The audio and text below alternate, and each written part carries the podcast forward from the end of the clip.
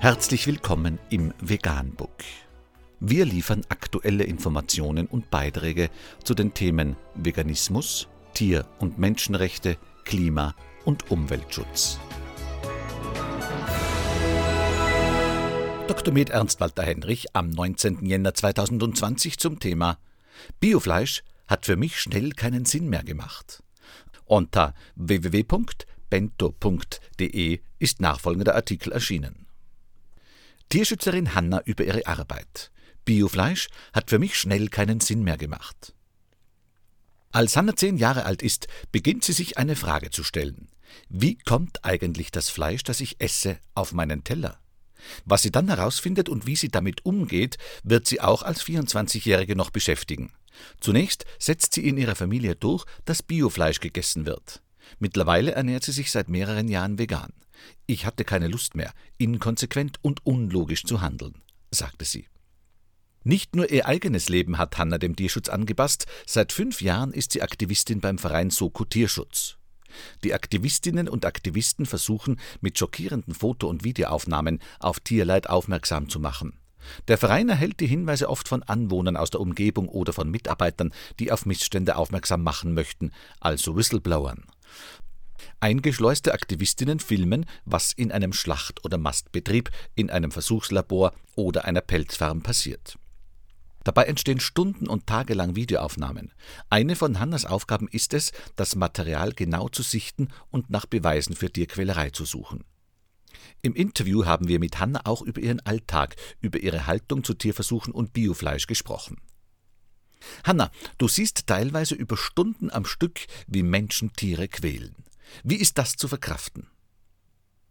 Man merkt bei unserer Arbeit, dass man ein wenig verroht, wenn man sich stundenlang solche Gewalt anguckt. Das ist eine interessante und wichtige Perspektive, die man durch unsere Arbeit kriegt. Ich denke, so geht es auch den Menschen, die im Schlachthof arbeiten. Ich will nicht ausschließen, dass es da auch Leute gibt, die ihre sadistischen Bedürfnisse ausleben. Aber ich finde es ein bisschen feige und falsch, wenn man mit dem Finger auf die Leute zeigt, die ein paar Euro die Stunde im Schlachthof verdienen. Das sind meistens ganz normale Menschen, die ihre Familie ernähren und die Miete bezahlen wollen. Und die sind auch nicht das Problem. Wenn du aber in einem Tierversuchslabor arbeitest, ist das für mich eine andere Sache. Ich würde mal sagen, die Leute haben eine Wahl, wo sie arbeiten. Sie werden auch besser bezahlt. Es ist mir ein absolutes Rätsel, wie man dort arbeiten kann. Von unserem verdeckten Ermittler wissen wir, dass einige Mitarbeiter in einem Labor selbst Haustiere hatten.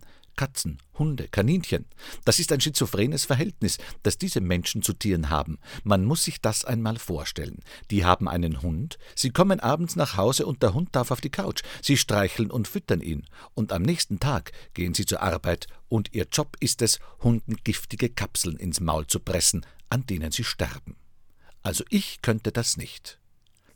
Juristisch scheint zum Beispiel im Fall des Max-Planck-Institutes nicht genug vorzuliegen und medizinische Forschung ist oft essentiell. Warum setzt du dich trotzdem gegen Tierversuche ein? Auf Fleisch, Eier oder Milch kann ich problemlos verzichten. Ich trinke einfach Hafermilch. Aber Tabletten kann man als Verbraucherin natürlich nicht so einfach boykottieren. Bei Tierversuchen geht es eher um wirtschaftliche und politische Fragen. Sind Tierversuche gerechtfertigt in einer Gesellschaft, in der wir sonst nicht erlauben, dass Hunde vergiftet oder getötet werden? Ich finde, wir sollten darüber diskutieren. Und dann ist das natürlich eine Geldfrage. Tierversuche haben eine riesige Lobby. Das sind super viele Unternehmen, die verdienen viel Geld mit dem Geschäft Tierversuche. Auf der anderen Seite gibt es alternative Methoden, die nicht ansatzweise so viel Geld bekommen oder staatlich gefördert werden. Es gibt beispielsweise neuartige Software, die datenbasiert Giftigkeitstests an Tieren ersetzen könnte. Da wäre es wichtig, darüber zu sprechen, was wir für die Methodenvielfalt tun können und dann langsam mal modern zu werden.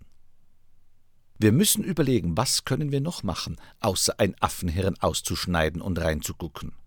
Hanna, du sagst, dass der Verbraucher das System der Nutztierhaltung geschaffen hat und aufrechterhält. Immer mehr Verbraucher kaufen aber Fleisch aus biozertifizierter Haltung. Was hältst du davon? Nichts. Man muss nicht einmal Videos dazu anschauen. Es reicht schon, sich die Haltungsverordnung durchzulesen. Da wird der Lebensraum der Tiere in Quadratmetern angegeben. Auch in der Biohaltung bedeutet das, dass mehrere Hühner auf einem Quadratmeter leben. Das ist meiner Meinung nach totaler Bullshit. So ist es auch bei der Schlachtung. Wir hatten einen Schlachthoffall in Fürstenfeldbruck, da wurden auch Tiere geschlachtet, deren Fleisch unter Naturland- und Bioland-Siegeln verkauft wurde. Und da konnte man nicht sehen, welches Tier bio ist und welches nicht. Die Methoden sind dieselben. Ein Biotier wird auch mit CO2 oder Elektroschocks betäubt, aufgestochen und blutet dann aus. Das Essen von Biofleisch hat für mich schnell keinen Sinn mehr gemacht, darum habe ich entschieden, mich vegetarisch zu ernähren. Doch ich habe dann herausgefunden, was in der Produktion von Milch und Eiern passiert. Eine Milchkuh wird nach 4 bis 6 Jahren geschlachtet. Natürlich könnte so eine Kuh auch 20 Jahre alt werden, aber wenn ihre Leistung als Milchproduzentin nachlässt, wird sie getötet.